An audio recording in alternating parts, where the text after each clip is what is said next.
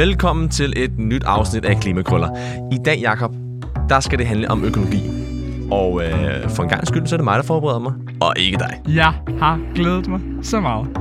Altså, øh, nu er det min tur til at være libero. Ham, der bare kan, kan løbe rundt. Øh, det er ligesom, da jeg startede til fodbold som, som helt lille. Der var det sådan, jeg forstod ikke reglerne. Jeg spurgte træner, hvilken ende skal jeg score i? Og så løb jeg ellers bare afsted. Og inden du løber alt for langt væk, så tænker jeg faktisk bare, at vi skal komme i gang, Jakob. Og det første spørgsmål, det kommer her. Du er... Du har en lækker aftensmadsopskrift. Altså, er det en quiz, vi er ude i nu allerede? Jamen, det er ikke en quiz, det er et spørgsmål. Okay. Ja. Du kommer gående ned til øh, Irma, eller Netto, eller hvor du nu hen er. Og du, du ved, dørene de åbner sig, du kommer gående ind, og det er altid veggiesene, der står først. Og nu skal du bestemme, om du skal købe den økologiske agurk til 12 kroner, eller om du skal købe den normale agurk til 12 kroner. Og de er lige store. Hvad for en agurk vælger Jakob? Øh, jeg bruger øh, 10-15 sekunder på at prøve at se, om jeg kan finde den øh, økologiske agurk. Kan jeg det, så køber jeg den. Kan jeg ikke, så siger jeg, fuck it, jeg tager den konventionelle. Jamen, det er glimrende, glimrende svar. Så du vælger altså økologien, hvis ellers det er, det er alt sammen ens. Nu går du videre, og du skal have den her røde peberfrugt til den lækre suppe, du har i tankerne. Der er den økologiske, som er pakket ind i plastik, og så er der den ikke-økologiske, som bare ligger der. Og det koster begge to 8 kroner. Hvad for en tager? Så tager jeg ligesom den der, der, den der ser lækrest ud, ja. og den der har den bedste røde farve. Ja, okay. Super. Jamen, øh, det virker som om, at du sådan primært hælder til økologien. Og øh, det kan jeg godt fortælle dig, det er du ikke den eneste, der gør.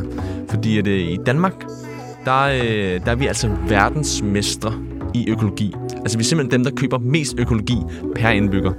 Og markedsandelen for økologisalget i detailhandlen i 2020, den var på 13 procent. Det er altså rimelig meget økologi, synes jeg. Oui. Ah, the 13 procent. Oui. Ah, ja, det, er ligesom, det, det er den andel, der køber økologisk. Ja, Ja, okay. præcis. Eller det, der bliver købt, så at sige. Ikke? Ja, okay. Øhm, så vi køber altså rigtig, rigtig meget økologi. Og det giver jo anledning til et rigtig godt spørgsmål. Er økologien bedre for biodiversitet, natur og klima end det konventionelle landbrug?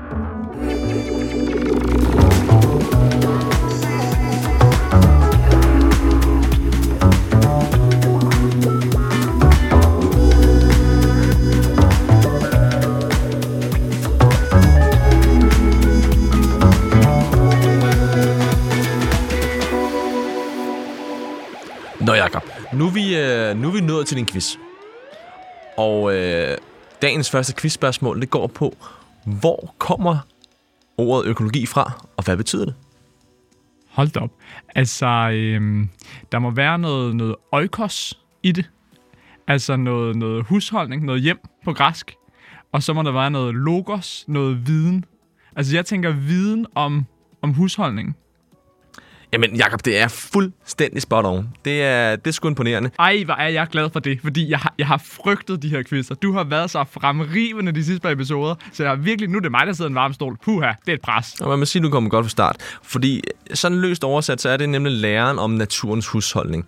Og jeg tænker, det er meget godt lige at få the basics på plads, fordi økologi er sådan noget, vi alle sammen ved, hvad er, og ikke ved, hvad er 100%. Men målet er jo sådan set at skabe et, et samlet system for en, en bæredygtig og en helhedsorienteret landbrugs- og fødevareproduktion, hvor man virkelig har øje for jorden og miljøet og naturen og dyrevelfærden. Det er, det er sådan det, der står i, i hovedsædet, så at sige. Det lyder jo meget, det lyder jo meget moderne. Altså, hvornår, hvornår man begynder at bruge økologi som sådan, et, øh, som sådan et term, som sådan en øh, landbrugsform. Men det startede vel sådan set i, øh, i Tyskland i sådan 1920'erne, men øh, i Danmark var vi først med på vognen lidt senere, og jeg mener, det var sådan en, en 60'erne, 70'erne. Men øh, vi var sådan set de første i verden til at have en økologilov, som kom i 1987. Så vi var lidt first movers. Okay, men det er måske derfor, vi så er verdensførende i dag i salget også, at vi simpelthen har været de første. Ja, det, er- det er meget muligt, men øh, noget kan vi i hvert fald inden for økologien. Jakob, nu kommer det næste spørgsmål, og det er sådan set ikke en, øh, en quiz som sådan, men det er igen et spørgsmål. Når du hører ordet økologi, hvad falder der så ind? Hvad tænker du rammerne for økologi ligesom er? Puha. Altså først og fremmest så tænker man jo på det røde økologimærke, og tænker, ja, der må være nogle krav til at få lov til at have det mærke på sin fødevare. Man skal have dyrket på en økologisk vis i lidt tid, før man får lov til at have det her røde mærke. Og så helt centralt, tænker jeg både, der må stå noget med pesticidforbrug og noget med kunstgødning. Ja, så du har helt ret. Altså pesticider, kunstgødning og dyrevelfærd er tre meget centrale ting i økologien, hvor de to første hænger sammen med den her holistiske tankegang om, at man skal have en, en levende jord. Og det andet er sådan set bare, at dyrene skal have det godt. Altså man tænker på, på dyr som levende individer. Så i økologi, der skal man stadig spise dyrene, men de skal bare have haft det lækkert først. Nemmerlig. Og en, der ved rigtig meget om økologi, det er Sybille Kyde. Hun er landbrugs- og fødevarepolitisk chef hos Økologiske Landsforening, og jeg har bedt hende om at sætte et par ord på økologi. Det er et system, hvor man arbejder med økosystemet, frem for at man arbejder imod økosystemet. Og hvis jeg så skal være lidt mere præcis, så har man jo sagt farvel til kemien, til pesticiderne, man har sagt farvel til kunstgødningen, og man lægger vægt på, at husdyrene får et liv med adgang til åben himmel, at de kommer ud på en mark. Øhm, det er også et helt andet produktionssystem, man har dyrene i, fordi det er vigtigt, at dyrene de bliver betragtet som levende, sansende væsener. De skal kunne udfolde naturlig adfærd. Det er ikke tilstrækkeligt, de reproducerer sig selv, og de producerer godt. Man betragter også dyrene som som væsener, der har, kan man sige, egne følelser og en egen berettigelse, og de skal bidrage positivt til landbrugets økosystem. Og det kan de ikke, når de er lukket ind i en stald. Altså, det er jo, øh, ja, det er jo en meget interessant introduktion. Jeg blev mærke i, hun sagde, farvel til kemien i det økologiske landbrug. Og jeg tænker, det, det passer jo ikke. Der foregår stadig en masse kemi nede i jorden. Det handler jo om, hvilke midler de vi tilfører. Og jeg tænker, der ligger en, en spændende diskussion der i, hvor langt kan man i økologien gå i at udnytte alle mulige kemiske processer, som allerede foregår. Hvor meget kan man hjælpe dem på vej, og hvor meget kan man ikke? Jeg tænker, det må være noget af hele essensen mellem, hvor ligger vi mellem det konventionelle og det økologiske. Helt sikkert. Det er nemlig sådan en, øh, en linje, som er lidt svær at trække. Og derudover, så synes jeg også, det er ret spændende, hvordan deres syn på dyr er meget anderledes fra det konventionelle, godt nok. For i det konventionelle, jamen, så er dyr jo bare altså maskiner, der skal lave det her, det her og det her. Hvor i økologien, der ser man dem virkelig som, som levende væsener, som vi også skal leve med og tage hånd om. Så på den måde er det meget anderledes, må man sige. Det er jo genialt det der med, at man overhovedet bruger ordet produktionsenheder om dyr. Altså, det er jo fuldstændig vanvittigt. Ja, det er, det er, det er ret vanvittigt. En anden, jeg har snakket med, Jakob, det er Anna Bak som er bæredygtighedsansvarlig hos øh, Fødevaretænketanken Frej. Og de er jo nogen, som ikke er imod økologi, men tit lige løfter pegefingeren i økologidiskussionen. Det må man sige. Det, det har de gjort et par gange. Så jeg synes lige, vi skal høre, hvad hun har at sige. Du ringede jo til mig øh, for at høre, øh, hvad vi egentlig havde imod økologi. Øh, og øh, der vil jeg sige, at vi har ikke noget imod økologi. Øh, vi ser, at økologien har gjort enormt mange gode ting. Den har gjort virkelig mange gode ting for landbruget, men også sådan for måden, vi forbruger vores fødevarer på i dag, og sådan, hvor kvalitetsbevidste vi er. Så både på produktionssiden og forbrugssiden er der sket sindssygt meget på grund af økologien.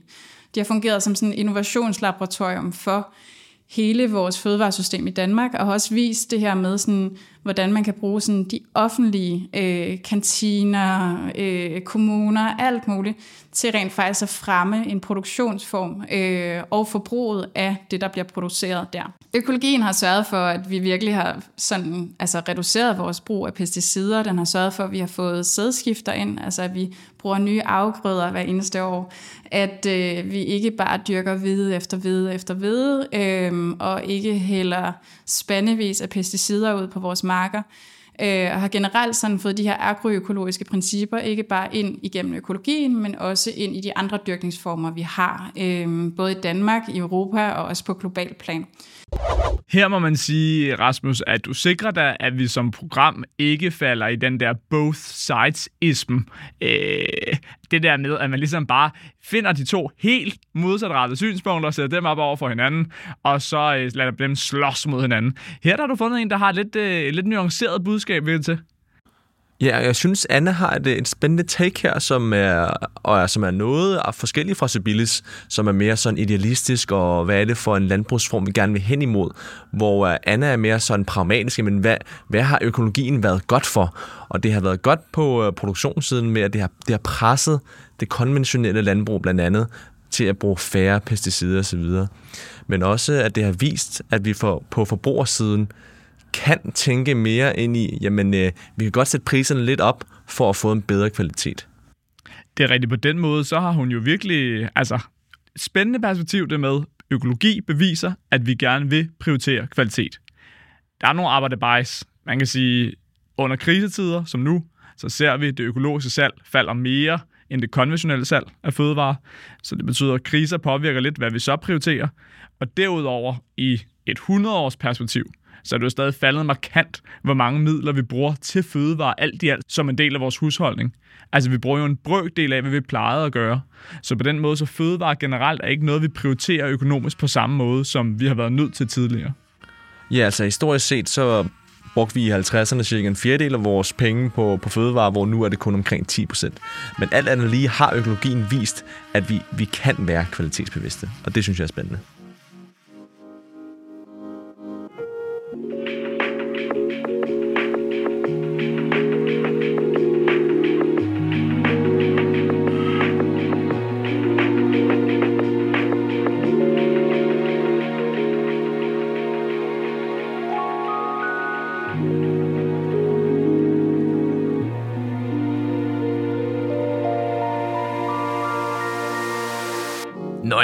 Har vi ligesom fået sat rammerne for, hvad økologi egentlig er. Og vi har hørt meget om de positive sider af økologien. Så hvis man har lyttet indtil nu, så tænker man, lad os bare få mere af det der økologi. Men det er jo aldrig sådan helt sort og hvidt. Og i dag kommer vi til at komme ind på tre hovedpunkter.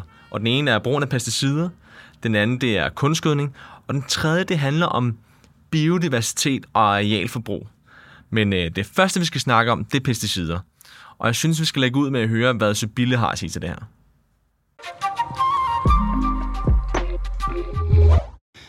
Jamen, i økologi der er der dokumenteret, at der er 30% flere vilde planter og dyr. Øh, det betyder også, at, øh, at, at vores drikkevand øh, er rent for pesticider, eller kan man sige, vi beskytter det mod pesticider. 50 procent af vores drikkevandsboringer indeholder pesticidrester, 12 procent af dem over grænseværdien. Og der var jo lige her for ikke så lang tid siden, var det i februar, at fremme, at i Varde brugte de 25 år på at finde rent drikkevand. Så det, at vi ikke må bruge pesticider, det er både godt for biodiversiteten, den biodiversitet, som der kan leve i samme eksistens med, at vi producerer fødevarer, den som er i tilknytning til vores landbrugsjord, og det er godt for det rene drikkevand. Og så er det selvfølgelig også godt for os som forbrugere, fordi det jo beskytter jo også os mod at indtage sprøjtemidler. Den sælger hun ret godt, synes jeg. Ja, det synes jeg helt sikkert. Øhm, og lige for at sætte på på, hvad er pesticider egentlig? Og pesticider, det er jo ukrudtsmidler, som, øh, altså, hvor man dræber insekter og svampe og alt muligt, man ikke vil have på sin mark. Så det, det gør jo sådan set, at det mindsker biodiversiteten, så at sige, på de mark, for at få et højere udbytte af planter. Det tænkte jeg også, da hun sagde det med, at biodiversiteten faldt med de der, hvad er det, 30 procent eller andet. Det er jo bevidst, at det er jo ikke fordi, de konventionelle landmænd er dumme. Det er jo fordi, de gerne vil have færre af de her uønskede planter på deres marker, så de kan øge udbyttet. Det er jo, det er jo ret væsentligt her. Ja, præcis. Der er jo netop en grund til, at man som konventionel landmand bruger pesticider. Og det er jo netop for at få et højere udbytte. Jeg er ret vild med, at du siger konventionel, at det betyder, at vi ved noget herinde om landbrug. At det er ligesom, når man siger efterretningstjenester, når man siger mammutter, altså når man siger plastikoperationer. Når man lægger trykket sjovt, så er det fordi, man er klog. Ja, sådan er det jo, det er klart. Men jeg har også spurgt Anna, hvad hun tænker om pesticider i landbruget. Og til det svarede hun sådan her. Jeg synes, det er sindssygt værdifuldt for mig, at der er insekter i marken. Øh, jeg synes, det er vigtigt, at der øh, også fokuseres på det, og jeg synes heller ikke, vi bør bruge pesticider for enhver pris. Men jeg synes også, at man bør på en eller anden måde kunne, hvis uheldet er ude, øh, kunne redde en høst, for eksempel. Øhm, og det, det kan man desværre ikke i økologien. Og man kan sige, sådan fødevareforsyningsmæssigt, så giver det bare rigtig god mening at, at kunne sikre, at man har et udbytte fra en mark. Øhm, så, så hvis man på en eller anden måde sådan kunne finde en tredje vej, som, som havde alt det gode for økologien og havde alt det gode for det konventionelle, så tror jeg, at man vil stå rigtig stærkt. Øhm, men det tillader de økologiske principper jo desværre ikke i dag, øh, at, at man, man kan anvende nogle af de her biologiske midler, eller man kan anvende øh, whatever, der bliver udviklet, øh, fordi de er lidt mere rigide. Øh, og det er også rigtig godt, og det har været rigtig godt i rigtig mange år. Men spørgsmålet er, om de kan følge med udviklingen, fordi der sker rigtig meget de kommende år øh, på sådan landbrugsudviklingen. Der kommer nærmest en grøn revolution 2.0, tror jeg. Øh, jeg synes, alle sådan store virksomheder arbejder for at finde noget, der minder om pesticider, men som kan være nogle bakterier, man har i jorden, som, som bekæmper sygdomme eller et eller andet. Øhm, så jeg kan godt frygte, at hvis ikke økologien følger med det, øhm, så, så har man en udfordring. Det er meget interessant, hvor det er, pengene er på vej hen. Altså fordi, at øh, vores store mentor, Catherine Richardson, hun kom med en god pointe på et tidspunkt, som var, ja, det konventionelle landbrug har en, en række fordele frem for det økologiske, når vi ser på udbytte, men historisk set har der jo også været meget mere R&D, altså meget mere research and development på det konventionelle landbrug, end der har været på det økologiske. Så på den måde er det jo spændende, hvor ville det økologiske stå i dag, hvis det i stedet var omvendt, hvis alle investeringerne havde været hen i det økologiske.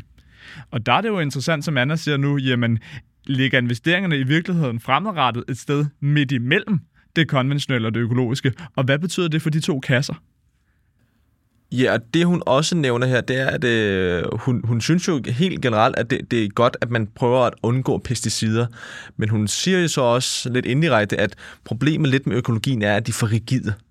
Hvis at man har et år, hvor det hele er ved at fuck lidt op, jamen, så, så brug en lille smule til ligesom at, at gøre høsten god alligevel. Ja, det er godt nok svært, fordi regler har man jo af en grund, så man kan holde styr på det. Hvis ikke man havde de regler, jamen hvordan sikrer man så, at landmænd ikke, som de netop gør i dag, får smidt alt for mange pesticider derud, så vi får dem i grundvandet, som Sybille siger? Hvordan øh, kan man lave et regelsæt, som muliggør, at man i kriseår godt lige kan bruge nogle pesticider, men ellers normalt ikke bare sådan smider rundt om sig med kemikalier? Helt korrekt. Og med det tror jeg faktisk lige, at jeg vil give dig et, et nyt quizspørgsmål. Uh, hvor spændende. Ja, præcis. Hvis øh, landmænd i Danmark ikke brugte pesticider, hvor meget lavere ville deres udbytte så være, tror du? 30 procent. Det er faktisk et rigtig godt bud. Det er den høje ende. Det er 20-30 procent. Så man kan sige, det er jo sådan set en del udbytte, man mister ved ikke at bruge pesticider. Så det, det spændende er jo så, om man kan finde en mellemvej, hvor man bruger minimal mængder pesticider, men bruger en smule i kriseperioden. Ja, helt sikkert. Altså, for der er jo ikke nogen, der er interesseret i, at vi på jorden har 30% mindre mad. Altså, der er jo stadig folk, der skal have mad. Især når vi bliver 9-10 milliarder mennesker i 2050. Så det er jo mega relevant. Og det er også relevant til det næste, vi skal snakke om.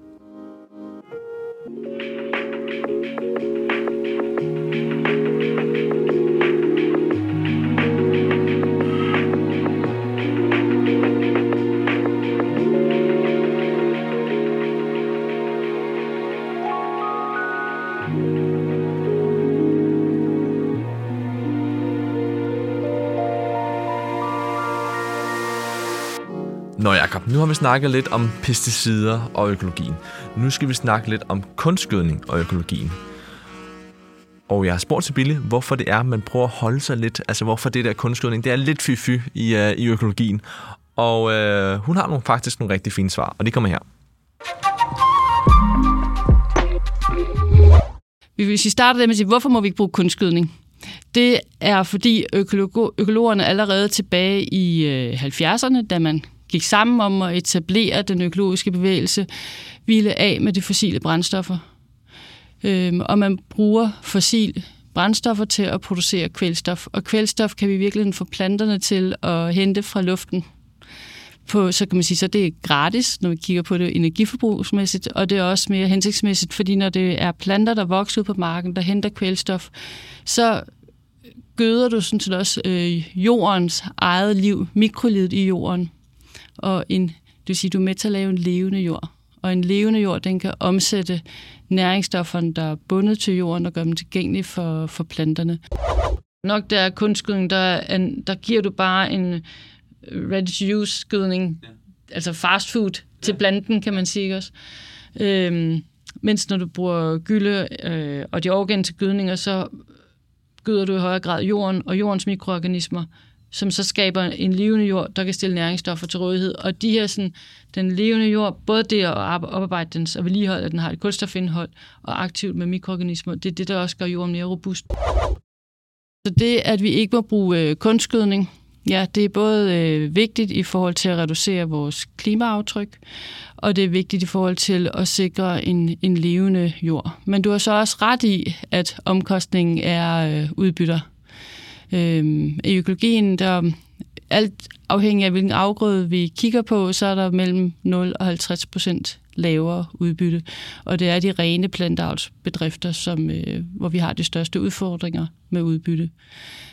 Men man må så, kan man sige, og der er ingen tvivl om, at økologien kommer til at arbejde rigtig meget med udbytterne og skal have dem op, men der er også grænser for, hvor store udbytter vi kan få, fordi kan man sige, der er en regning, der følger en regning med, og det er jo den regning, som vi ser blandt andet, at vores vandmiljø, vores hav er, er forurenet øh, med for mange næringsstoffer.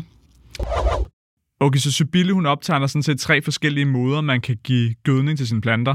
Et, man kan have nogle dyr, som går og skider, enten direkte der, hvor planterne er, eller man kan fordele deres lort efterfølgende.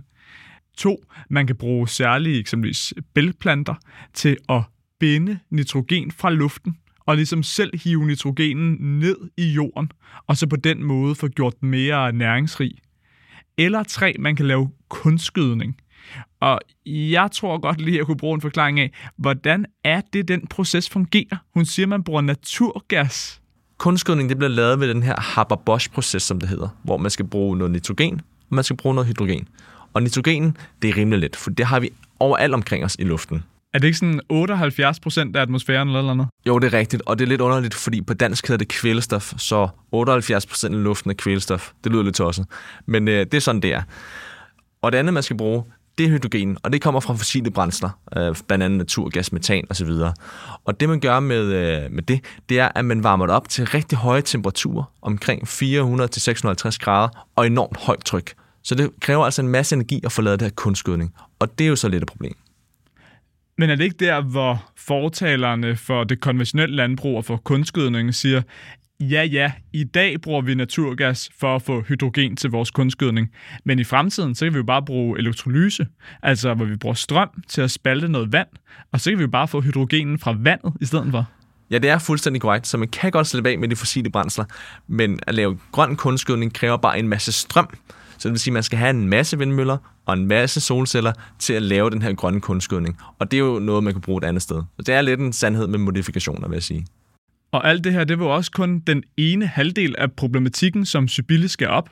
Altså en ting er, hvordan bliver kunstgødningen lavet, men det andet er, at det lød som om, at kunstgødningen, når man applicerer den, når man lægger den ud på marken, jamen så kommer den ikke jorden til gode. Altså så er det virkelig kun planterne, men man forbedrer ikke hele systemet som sådan, som ens mark er. Nej, altså hun, hun nævner det her med, at det er fast food.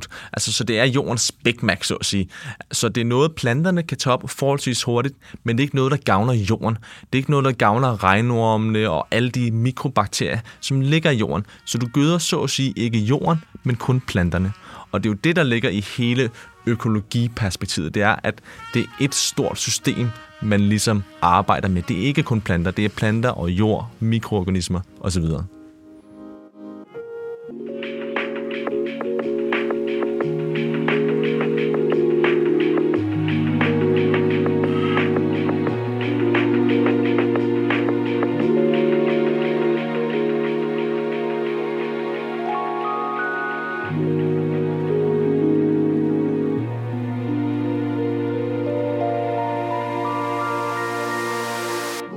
Jakob, nu har vi været inde over det basale i økologien, altså det her med oikos og logos osv. Vi har snakket om pesticider, og det, at man ikke bruger pesticider i økologien, det har en række fordele for vores grundvand, og især for biologien på marken. Og vi har været inde over kunstgødning. Altså det her med, at man i økologien prøver at holde sig på kunstgødning, det har nogle implikationer for, om man kan få næringsstoffer nok til sin mark. Sybille siger, at når ikke man bruger kunstgødning, så er udbyttet 0-50% lavere end i det konventionelle landbrug. Så hvis man skulle producere mad udelukkende ved brug af økologi, jamen så skal man bruge det mere areal, fordi udbyttet i økologien er lavere end i det konventionelle landbrug. Og det er sådan hovedkritikken mod økologien. Men der siger Sybille sådan her. For det første i forhold til, hvor meget det fylder, der er der jo et skyggeareal for det konventionelle landbrug, man slet ikke regner med, når man taler om klimabelastning per hektar. Og det skyggeareal, det er jo den tabte biodiversitet. Det er det ødelagte vandmiljø. Og det er i virkeligheden også øh, antibiotikaresistent, som er en form for et areal. Altså kan man sige, det er i hvert fald en ressource, som øh, WHO forudser, når vi når til 2050, så vil der være 10 millioner mennesker om året, som dør af øh, infektioner, som man ikke kan behandle på grund af antibiotikaresistens. Og der er det meget høje antibiotikaforbrug i landbruget en stærkt medvirkende årsag til, at vi døjer med antibiotikaresistens. Så jeg vil sige, at, at de arealsammenligninger, man laver i dag, der lukker man øjnene for et ressourceforbrug og til dels også et arealforbrug i det konventionelle landbrug, så det ikke er en, en færre sammenligning en til en. Derudover vil jeg sige, man bør spørge sig selv, om man kan forsvare at have så stor en arealeffektivitet, som man så vil tilskrive det konventionelle landbrug, hvis det har de afledte effekter. Hvis man faktisk godt kan producere nok, men med lavere øh, udbytteniveau og lavere arealeffektivitet. Og sige, jamen vi er så mange mennesker på kloden, så vi bliver måske nødt til at fokusere lidt mere på sameksistens, end på øh, at skille tingene ad. Kan man sige, vi ved jo, hvor det danske arealpuslespil, vi kan slet ikke få det til at gå op. Vi skal skåne Halland og Blikkinge tilbage for at få vores arealpuslespil til at gå op. Så jeg mener, vi er tvunget til at kigge lidt mere ind i samme eksistens. Og her der synes jeg faktisk, at det er... Vi, vi er Økologisk Landsvægning, vi er helt øh, enige i, at vi skal sikre mere plads til den frie og urørte natur. Men jeg synes også, det er vigtigt, at vi ikke glemmer, at den øh, tilbagegang, vi ser, ser lige nu, den er jo foregået eller fundet sted på de dyrkede arealer. Hvis vi taler om stæren, så er den gået tilbage siden 70'erne med mere end 60 procent. Øh, lærkerne med 70 procent, viben med 79 procent, og ærehønsen mere end 80 procent. Og det, er jo, det skyldes jo de forandringer, der er fundet sted på vores dyrkningsarealer, og ikke tabt stor natur, hvor der kan leve øh, okser, eller, eller hvad det nu skulle være. Øhm, så, så, så vi skal et, et både og. Der skal frigøres noget areal til den frie natur, og det gør man ved, at vi skal bruge mindre plads til at producere dyrefoder. Men det er bare også vigtigt at anerkende, at øh, der har været en stor biodiversitetstab på den dyrkede jord, og det er faktisk sket inden for de sidste 50 år. Sket, øh, og, og vi ved udmærket hvorfor, og man kan ændre det. Og der er økologien en, en måde at ændre det på. Så det, så Bille hun siger her, det er, jamen det er rigtigt nok, at når du producerer økologisk, så skal du bruge mere areal. Men hun siger så også, at der er ligesom et skyggeareal, der ikke bliver talt med i det konventionelle landbrug. Og det er den indvirkning, som landbruget har på vores havmiljø og på vores grundvand osv. Derudover så siger hun så også, at den biodiversitet, der er på de dyrkede arealer, den er markant højere i økologien end i det konventionelle landbrug. Og så siger hun så også, at der er forskel på biodiversitet på en mark og i det vilde natur. Så det, at vi dyrker økologisk, skal ikke være på bekostning af den vilde natur. Ja, der er målsætningen vel i EU noget med, at vi skal have 30% beskyttet natur. Altså det kan ikke være marker, uanset om du kører økologisk eller konventionelt. Og så 10% strengt beskyttet. Helt rigtigt, ja. Og der er det så bare, der er nogen, der siger, jamen, at med økologien, der bliver det bare sværere. Så jeg synes lige, vi skal høre, hvad Anna har at sige til det her.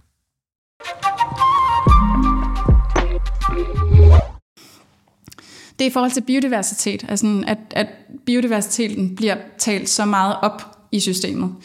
Og, og man kan sige, biodiversitet vil vi virkelig gerne have. Vi vil gerne leve op til de der 30 procent, som, som er et krav, øh, i hvert fald på tværs af lande. Øh, jeg er ikke sikker på, at alle danske beslutningstagere nødvendigvis vil leve op til de 30 procent, men, men den reelle biodiversitet ser man ikke rigtigt i en mark. Altså biodiversiteten har brug for kontinuitet, den har brug for øh, plads, den har brug for masser af sådan, altså den har brug for ingen forstyrrelser over tid og areal også. Øhm, og i en mark, altså der, der bliver jo bare forstyrret. Øh, og, og det her med sådan, at altså, de fleste biologer vil nok sige, at en mark var kultur og ikke natur. Øh, så, så hvis vi kan sådan gå ind i sådan det her land sparing versus land sharing, så har vi jo bare øh, i sådan land sharing øh, princippet lidt mindre plads til den reelt troede biodiversitet. Mens at vi i land sparing sikrer, at vi producerer effektivt der, hvor vi producerer, øh, men derved også kan frigive mere areal til natur. Øh, så det er jo ikke fordi, jeg ser, at sådan den funktionelle biodiversitet, der kommer ved et økologisk system i sig selv, er et problem, men det, at det bliver et talesat som reel biodiversitet, synes jeg er ærgerligt, øh, og også ærgerligt for sådan den folkelige forståelse af, hvad biodiversitet egentlig er i sidste ende. Så det her, det opridser sådan set essensen i hele problemstillingen. Vil man have land sharing eller land sparing? Så økologerne de argumenterer meget for land sharing, fordi vi bruger simpelthen så meget areal på at producere vores fødevarer, at vi bliver nødt til at tænke biodiversiteten ind i de opdyrkede arealer. Hvor dem, der argumenterer for land sparing, de siger, jamen den biodiversitet, der er på markerne, den er minimal. Så lad os nu hellere bruge det ekstra areal på noget reelt beskyttet natur. Jeg forstår godt, man kan sætte det sådan op, men er det ikke en grundlæggende antagelse så, at vi skal blive ved med at producere den samme mængde fødevarer, som vi gør i dag? Altså, altså det her med, når skal vi have en masse plads til økologi, eller skal vi have lidt mindre plads, og så køre konventionelt, og hvor meget efterlader det så til biodiversitet og sådan noget? Hvis nu vi begynder at spise anderledes, og ikke eksempelvis spise så meget kød, så behøver vi jo ikke give lige så mange planter til dyrene, og derfor så kunne vi jo bare spise planterne selv, og så kunne vi jo bruge meget mindre arealer på fødevareproduktion, og meget mere areal på biodiversitet. Det er nemlig en rigtig, rigtig god pointe, Jakob, fordi hele den her diskussion, som du siger, den forudsætter nemlig, at vores fødevaresystem er det samme. Men noget af det, Sybille, hun siger, det er, at økologien kan presse på med at ændre vores adfærd og spisevaner. Så det kommer helt af sig selv med økologien. Så lige når du siger det her, så har jeg faktisk lige lyst til at spille et klip her med Sybille. Allerede i dag producerer vi jo mad nok til en befolkningstal på 10-12 milliarder. Øh, det, der er problemet i dag, det er, at vi har en dårlig fordeling af fødevarene, og vi har et meget stort madspild. Økologien kan, kan man sige, også brødføde 10 milliarder, 12 milliarder mennesker. Men det sker ved, at vi kommer til at producere flere planter til fødevarer, end vi producerer til foder. Og til forskel fra det kommercielle landbrug, hvor man skal tage det som en aktiv beslutning, at man, øh, kan man sige, skal lægge nogle hindringer ned over husdyrproduktionen, så i og med, at vi i økologien kræver, at husdyrene skal have mere plads, og de skal ud på en mark, så er der nogle indbyggede restriktioner, som gør, at husdyrproduktionen kan aldrig blive så stor for det omfang, som vi har i det konventionelle landbrug i dag så er det også vigtigt at være så meget bevidst om, når vi øh, spørger os selv, om vi kan producere mad nok til 10 milliarder mennesker. Vi forestiller os, kan man sige, i dag er der en meget stor øh, del af fødevareproduktionen, som foregår i den industrialiserede del af verden, og vi forestiller os, at det er os, der skal producere mere til de mere fattige befolkninger. Men hvis vi skal have et robust fødevaresystem, så er det deres udbytter, der skal op. Og der, der er, har økologien man har demonstreret, at det giver en udbytteforhold til med, altså det dobbelte. Vi har dobbelte udbytte, når vi, når vi øh, vælger de økologiske dyrkningsmetoder i de mere fattige lande, som ikke har råd til, har for eksempel ikke haft råd til at købe kunstgødning, men også som har nogle jorder, som er mere golde, som er, er øh, udsultet, der har man stor effekt af at arbejde med de organiske gødninger og kan man sige, genopdyrke frugtbarheden i jorden. Gør den mere robust, gør den mere vandholdende, sådan så den ikke er så følsom over for tørke, og sådan så der ikke er så meget erosion, hvis der kommer storm. Okay, mit take på det her, det er, at det handler i virkeligheden om, hvor man vil ligge på spektret idealist og realist. For jeg mener, Sybille har jo helt ret i, hvis vi kunne lade være med at smide 30% af vores fødevarer væk, det ville gøre en kæmpe forskel. Hvis vi kunne begynde at spise flere planter i stedet for dyr, det ville gøre en kæmpe forskel. Og langt vigtigere end det her med, om vi spiser konventionelt eller økologisk. Men der vil realisterne, som vi kan betegne dem, nok sige, ja, selvfølgelig teoretisk set til vil det være en løsning, men hvis folk bliver ved med at smide mad væk, som de sandsynligvis gør, og hvis folk bliver ved med at spise oksekød, som de sandsynligvis gør, så er det bedre at køre konventionelt. Er det ikke lidt ligesom sådan, man kan sætte det op? Ja, det er rigtigt, men man kan sige, at på madspildsparameteren, der er det rigtigt. Altså, vi kan, vi kan sagtens prøve at smide mindre mad væk, men økologien versus det konventionelle landbrug har jo sådan set ikke nogen indflydelse på, hvor meget mad vi smider væk. Men det, det har en indflydelse på, det kunne for eksempel være, om vi spiser mere eller mindre kød. Fordi hvis vi går fuldstændig over til økologien, jamen så kan det godt være, at priserne på kød stiger, og vi derfor spiser mindre af det. Så der kan det godt være en indirekte effekt. af økologien. Så noget af det geniale ved økologi, det er i virkeligheden, at der er indregnet en form for CO2-skat i fødevaren. Ja, det er helt genialt. Altså, de økonomiske vismænd vil være alle vil med det. Og så er der den, lige, den, den sidste ting, hun snakker om her, det er økologien sådan helt globalt set. Hvis vi kigger på de lande, som er rigtig gode til at producere fødevarer, som Danmark er, jamen så har økologien et lavere udbytte. Altså det har den helt sikkert. Men hvis vi begynder at smide produktionscentrene mere ud i verden og fordele dem mere, jamen så kan vi sådan set ende med at få højere udbytte nogle andre steder, blandt andet i Afrika, hvor hvis man kigger mere økologisk her, jamen øh, det betyder også, at vi passer bedre på vores jord, så du får både højere udbytter, men du vinder sådan set også et areal, som måske ellers ville have blevet til ørken, som man blandt andet ser det i Sahel. Så der, der vil man helt sikkert kunne se nogle positive effekter af det økologiske landbrug. Det er virkelig sjovt, fordi klimaforandringerne, de er jo en faktor, som både økologerne og de konventionelle bruger til at sige, hov, hov, hov, det er os, der producerer på den rigtige måde. Fordi de konventionelle, det vil sige, nå ja, men med klimaforandringer, så er der færre arealer rundt omkring i verden og i Europa, som der kan dyrkes på. Og derfor så er det vigtigt, at vi i Danmark går forrest, og vi i Danmark producerer så mange fødevarer som muligt og eksporterer til resten af verden. Hvor økologerne, det vil sige, ja, det er rigtigt, der er en masse arealer rundt omkring i verden, der kommer under pres på grund af klimaforandringer. Men det er netop fordi, de dyrkes konventionelt i dag. Det er derfor, de kommer til at blive til ørkner og alt muligt andet i stedet for, fordi kvaliteten af jorden er så dårlig. Hvis man dyrkede det økologisk, så ville der være mange flere af de her arealer, der kommer under pres, som stadig vil kunne bruges til landbrugsproduktion. Det, det synes jeg er interessant, det der med, at begge parter ligesom bruger klimaforandringer som et argument for deres retning. Det er nemlig helt rigtigt. Og hvis vi nu tager de idealistiske briller på og siger, jamen økologien, det er den, vi kører med, så er der bare lige én ting, man lige mangler her.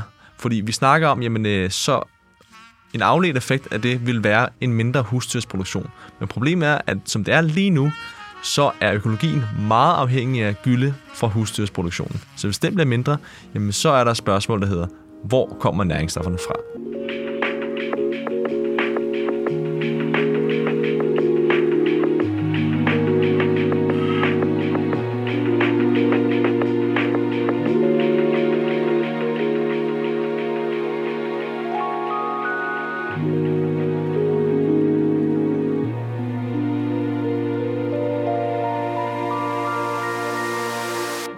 Nå Jacob, nu skal vi snakke om, hvor de her næringsstoffer de kommer fra. Og jeg har et lydklip med Anna, som stiller problemstillingen meget fint op. Så er der den her med sådan afhængighed af dyr i forhold til næringsstoffer. Øhm, og, og det er jo, altså, det, det er en udfordring. Øh, og det er jo ikke en udfordring i dag, fordi vi har et kæmpe animalsk produktion. øh, men den vil vi jo også gerne udfase stille og roligt. Øh, og altså, det, det, er, det er en skam, øh, at, at de er så øh, afhængige af dyr øh, i deres produktionssystemer, som de er i dag. Øh, og det er jo ikke fordi, at det i sig selv er en udfordring lige nu, øh, men, men jeg vil da håbe på, at vi ikke er afhængige af vores husdyr i måske øh, i 30'erne kunne være dejligt, men i hvert fald i 2050, øh, at vi ikke behøver at have husdyr i systemet. Og særligt drøvtykkerne for eksempel, øh, er også sådan indlejret i økologernes systemer. Øh, og dem ved jo, vi jo godt ikke lige frem af klimahelte. Øh, så, så det her med, at, at den eneste næringsstofkilde lige nu kommer fra husdyrene, er, er klart en udfordring. Øh, og så er der nogle få næringsstofkilder i form af noget øh, et eller andet fra øh, komposteringsanlæg og øh, et gødningsprodukt fra Daka, men, men for landmænd handler det hele om bundlinjer, og de er hundedyr. Så, så det er ikke fordi, at det hele sådan lige bliver omstillet med det samme, i hvert fald for næringsstoffer. Det kan sagtens være, at der kommer nogle løsninger på sigt, men, men som det ser ud lige nu, så er, så er det en udfordring. Øhm, og, og i forhold til næringsstofferne, så bruger så bruger de jo også konventionel gødning øh, i økologien. Øh, men, men det er der måske ikke så mange, der ved. Øh, fordi der simpelthen ikke er nok økologisk husdyrproduktion i Danmark til at understøtte det økologiske areal. For lidt siden, der hørte vi Sybille snakke om, at økologi kunne være en driver til, at vi spiser mindre kød.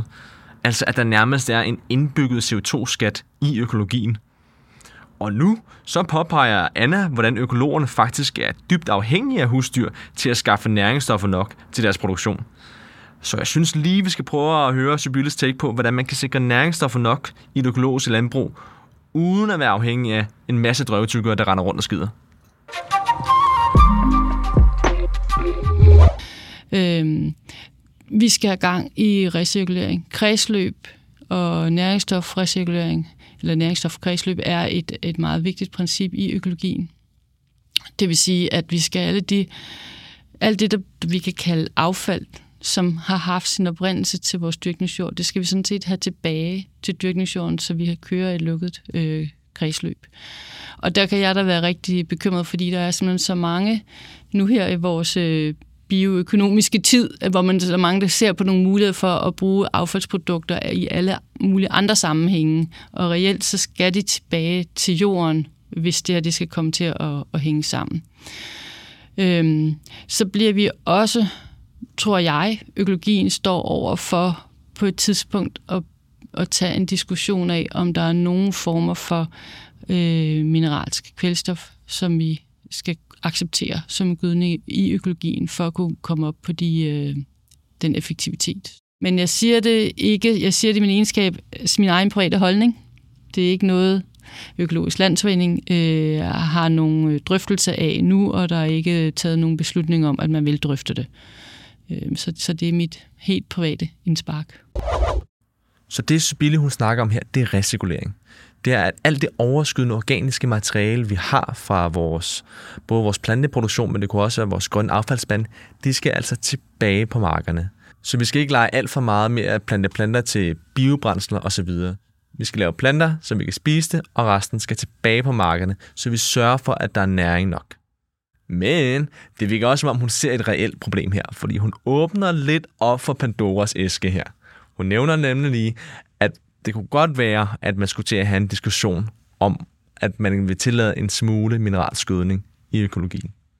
Ja, og du siger det på en drillende måde, men i virkeligheden så er det vel øh, altså helt vildt stærkt, hvis en, der arbejder i Økologisk Landsforening, siger, vi skal nok finde en model, der ligger et sted mellem økologi og konventionelt, men givetvis selvfølgelig altså langt tættest på økologi.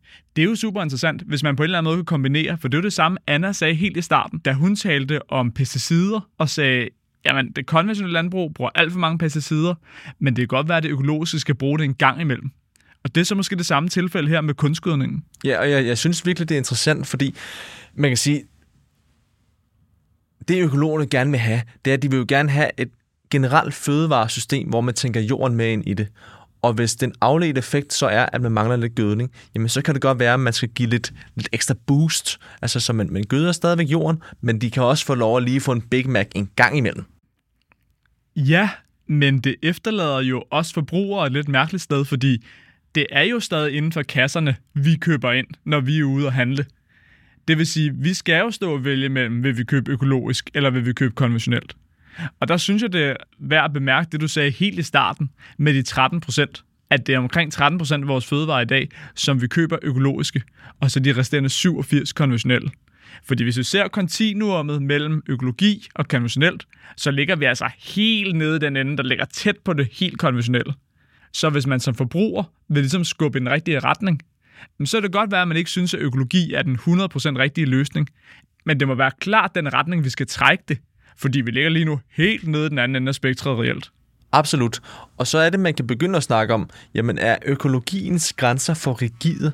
En af grundene til, at økologien er lidt dyre, jamen det er jo også fordi, at de ikke må bruge pesticider og kunstgødning, at udbyttet sådan set er lavere, jamen så kunne det godt være, at man skulle begynde at snakke om i fremtiden, at det er nogle andre bokse, vi skal have.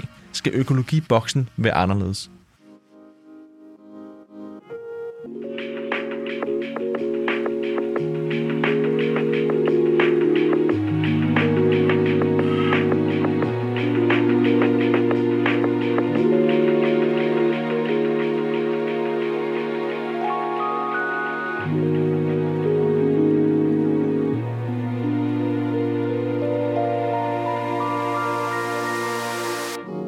Så Jacob, nu er det ikke længere fredag, hvor du skulle lave din lækre veggie hvor der blandt andet er lidt øh, rød peber og lidt agurk, men det er blevet lørdag, hvor du skulle lave en anden lækker ret. Så du er igen på vej ned mod Irma, eller Netto, eller hvad det nu måtte være, og på vej hen og købe dine råvarer. Jeg savner Irma. Hvad er det, du tænker, når du skal overveje, om du skal købe den økologiske agurk, eller den konventionelle agurk? Jeg vil tænke på, hvad gør alle de andre? Hvis alle de andre i butikken kun går rundt og køber økologi nede i Netto, så vil jeg sige, ah, det er måske fint nok, at jeg lige lægger en konventionel vare her i kurven, fordi vi skal lande et sted midt imellem. Men hvis det er, som det er i dag, hvor langt størstedelen køber konventionelt, så vil jeg klart købe det økologiske, fordi vi er nødt til at passe på vores grundvand. Vi er nødt til at bruge færre pesticider i vores landbrug. Vi er nødt til at bruge mindre kunstgødning. Det er vigtigt for biodiversiteten, og det er vigtigt for klimaet. Så jeg tror, jeg vil lige kigge mig over skulderen og sige, øh, hvad har Martin, hvad har Mette, hvad er de kurven? Og så vil jeg vælge ud for det. Jamen Jakob, nu var det jo ikke øh, nogen quiz, men jeg synes, det var et rigtig, rigtig fint svar, baseret på, hvad vi har snakket om i dag. Fordi det, økologien kommer jo med en masse, masse gode ting, men det kan godt være, at det ikke er den økologi, vi har i dag, som vi skal have i vores fremtidige fødevaresystem. Det virker nærmest som om, Rasmus, du vil runde af. Ja, men Jakob, det er det. Jamen, øh, så har vi jo lovet alt muligt, vi skal. Vi skal sige, hey, I kan trykke abonner på podcasten. Det kan man. Det er der folk bag den her udsendelse, som rigtig gerne vil have, I gør. Derudover, så har jeg forstået, at der rent faktisk er kommet noget ud af vores hej klimakrøller.dk. Hvad er det, Rasmus? Jamen, der er simpelthen en, der har spurgt om, vi ikke kunne snakke om El Niño og La Niña. Og altså, der, det, det kilder helt ind i mit geofysikerhjerte. Der bliver jeg simpelthen så glad. Så altså, der, der vedtog jeg simpelthen, at det, det skal vi.